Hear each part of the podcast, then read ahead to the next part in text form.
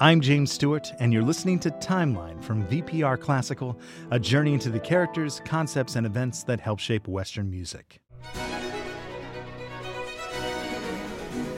Though born the son of a humble miller in Florence, Italy, Lully was destined to become the father of French opera. His work and influence took this Italian art form and imbued it with French opulence and pageantry. The spectacle and splendor of opera began in the aristocratic halls of Italy and spread to the blossoming opera houses of Venice. Opera became a commercial enterprise, with each opera house seeking ways to cut costs while bringing in more patrons. However, this frugal approach to opera did not transfer to France. King Louis XIV was called the French Sun King due to the sheer opulence of his court and his lavish patronage of the arts. Under his rule, France not only became the major political power in Europe, but also a cultural center of the late 17th century. It was King Louis who gave the young dancer composer Jean Baptiste Lully the royal privilege to compose opera in France.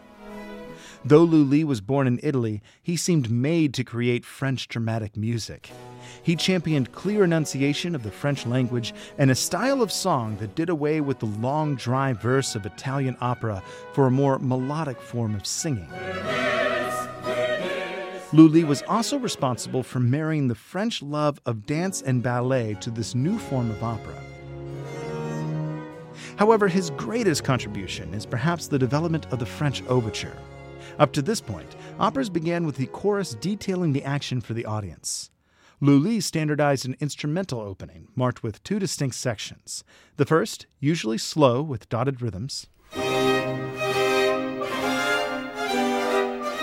and the second, featuring more lively fugue like material. This form and structure became very influential. You can hear it in the music of Bach and Handel, as well as in the operatic overtures of Mozart. At the age of 55, Lully was leading a rehearsal of a work honoring the king.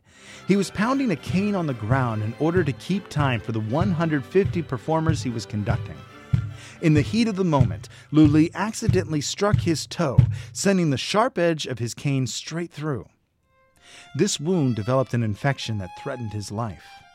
Lully refused to let the physicians amputate, and he died in 1687 leaving behind a legacy of tragédie en musique. Find out more about Jean-Baptiste Lully and follow the timeline at vpr.net slash classical.